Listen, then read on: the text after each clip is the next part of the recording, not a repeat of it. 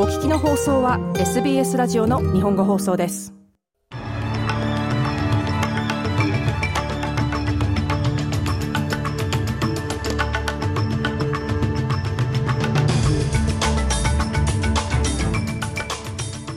SBS 日本放送週刊ニュースラップ主な項目です。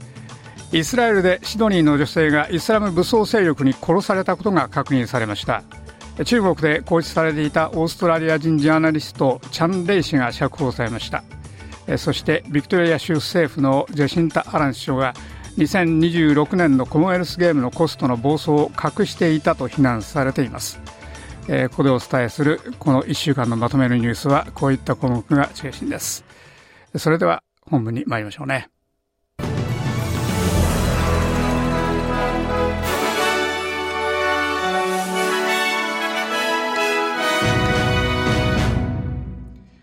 シドニー生まれの女性が11日イスラエルでイスラム武装勢力に殺されました。ガリト・カボニーさん66歳はハマスの戦闘員が陸と空からイスラエル南部の攻撃を始めた後ガザ地区からほんの数キロのところにあるキブツで処刑されたものと理解されています。クレア・オニール内相はチャンネル7に対して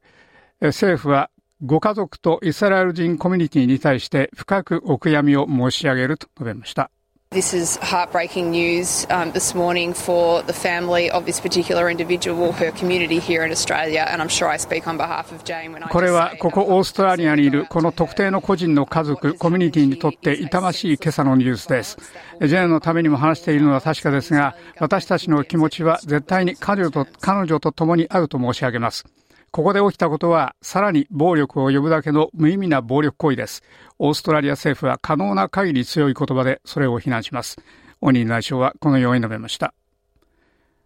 一方、オーストラリア在住のユダヤ人とパレスチナ人のコミュニティは13日、中東での紛争に捕まってしまった親しい人たちのために最悪の事態を恐れています。ノミ・ダニザさんは7歳の時にポーランドを離れ、今はパースに住んでいるホローコストの生存者です。彼女は、家族の多くはイスラエルに住んでいるので、彼らが大丈夫であることをチェックするため、常に彼らと連絡を続けていると言っています。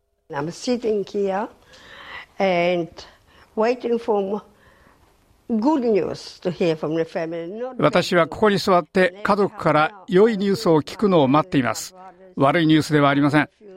大丈夫？安全なの？子供たちはどこにいるの？と30分ごとに家族や兄弟、老いに電話しています。ダニザさんでした。そして多くのユダヤ系オーストラリア人のようにパレスチナ系オーストラリア人のラミア・アブドル・サルタンさんはガザ地区にいる親族が危険にさらされている可能性があるのを大変心配しています。シドニーの女性サルタンさんは家族の状況は極めて深刻だと言っています。Only yesterday I received news that、um, an entire building of my family members、uh, was actually bombed ほんの昨日、私の家族のビル全体が爆撃でぺしゃんこになったというニュースを受け取りました。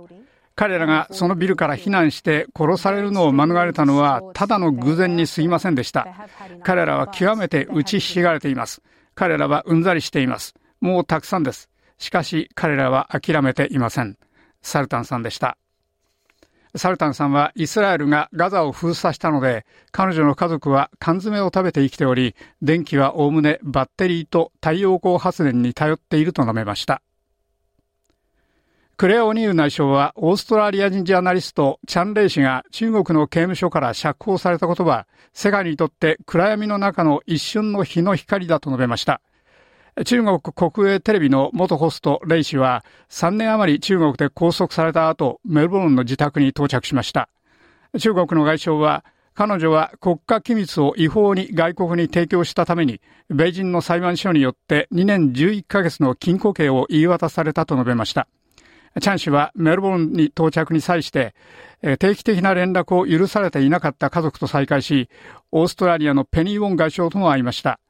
オニール内相は ABC に対して、チャン氏とその家族のために大喜びしていると述べました。It's been a week of complete darkness um, on the international news front, and this is just a moment of sunshine for all Australians to see someone who has been incarcerated for three years. 国際的なニュースの最前線では真っ暗な一週間でしたが、これは全てのオーストラリア人にとって3年間放置されていた人に会う日の光の瞬間です。チャンレイ氏は去年刑務所にいた時は1年20時間日の光に当たったと書きました。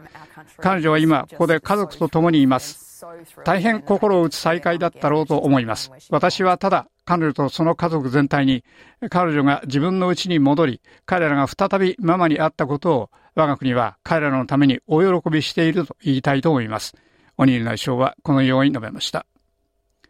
この釈放は最近オーストラリアと中国の関係が改善した最中のことです。タスマニアで2年前に子供6人の命を奪ったジャンピングカースンの悲劇でタスマニアの検視官は10日、その検視に関する文書へのアクセスを一時的に禁止されました。この文書には、ジャンピングカスの所有者や運営者、校長、教師の尋問や書面による回答、エンジニアリングのレポートなどが含まれています。ワークセーフタスマニアは、そうすることによって2021年12月にヒルクレスト小学校で起きたこの悲劇に関する継続中の捜査が歪められかねないと主張して、検視官のアクセスを阻止するよう州の最高裁に訴訟を起こしました。グレゴリー・ギーソン判事は今、ワーク政府の主張を認めて、検視官のアクセスは刑事訴訟の可能性を危うくするという決定をしました。アフガニスタン西部で起きた大地震の死者数は9日3000人を超えました。アフガニスタンの全国災害当局によりますと、この20年間にアフガニスタンを襲った最も死者の多い地震では、マグニチュード6.3の強力な地震2回と強い余震が探知されました。およそ6つの村が全壊し、数百人の住民が瓦礫の下に埋まったものとみられています。アフガニスタンにいる LGO セイブド・チルドレンのカントリーディレクター、アーシャド・マリク氏は、人々が不可欠なサービスにアクセスするのが困難だと述べました。Children are definitely vulnerable. As I said, 9,000 families are um, like um, have 子供たちは明らかに脆弱です。申し上げたように9000世帯以上が家を破壊され、子供たちはこれらの一部です。数千人の子供たちが脆弱で自宅から出るのを余儀なくされました。彼らは直ちに避難所や食料などの支援を必要としています。私たちも彼らが水や食料、保健衛生サービスにアクセスできるかどうか心配しています。マリク氏はこのように述べました。科学者たちは9日、目に見えない形で地下水の流れが危険な水準の栄養素を運んでいるというグレートバリアリーフへの新たな大きな脅威を発見しました。栄養豊富な川の水がリーフのお粗末な水質の主な原因であることは長い間知られてきました。しかし、道しるべとなる研究で、地上から海に染み込んでくる地下水が水面下ではるかに大きな栄養源であることが分かりました。これらの栄養源には肥料に多用されている問題の窒素やリンが含まれています。科学者たちは保護戦略を考え直す時だと言っていますが、それは現在まで川の水が運んでくる栄養分への取り組みに大きく焦点を合わせてきました。おしまいはスポーツ関係です。ビクトリア州政府のジェシンタ・アラン首相は10日、2026年のコモンウェルスゲームのキャンセルに関して州議会を誤解させたことを否定しました。議会の調査会で産業及び地方省の次官は、アラン氏が大会の担当だった3月に、アラン氏に大会の予算の見積もりの改定について知らせたと証言しました。6月13日、アラン氏は予算の見積もり委員会で、ビクトリアは大会の開催に関して極めて大きな前進したと、前進をしたと述べ、予算上の懸念は示しませんでした。ビクトリア自由党のジョン・パシュート代表は、現在の首相はコストの暴走の心配について前もって知っていたはずだと述べました。No one can believe what Jacinta Allen is saying on this. She was confronted months earlier than her PAYAC appearance. ジェシンタ・アランがこれについて言っていることは誰も信じられません。彼女はパブリックアカウント見積もり委員会でコストの暴走が明らかになったよりも数ヶ月前に追及されました。これは専門家がその副首相にコモンウェルスゲームのコストが暴走していると言っていましたそして首相として彼女が大会が大きく前進していたという作り話を維持できた理由が何かあるとは単に信じられませんこの件に関して彼女は信用できませんパシュード代表はこのように述べました。以上、SBS 日本語放送週刊ニュースラップでした。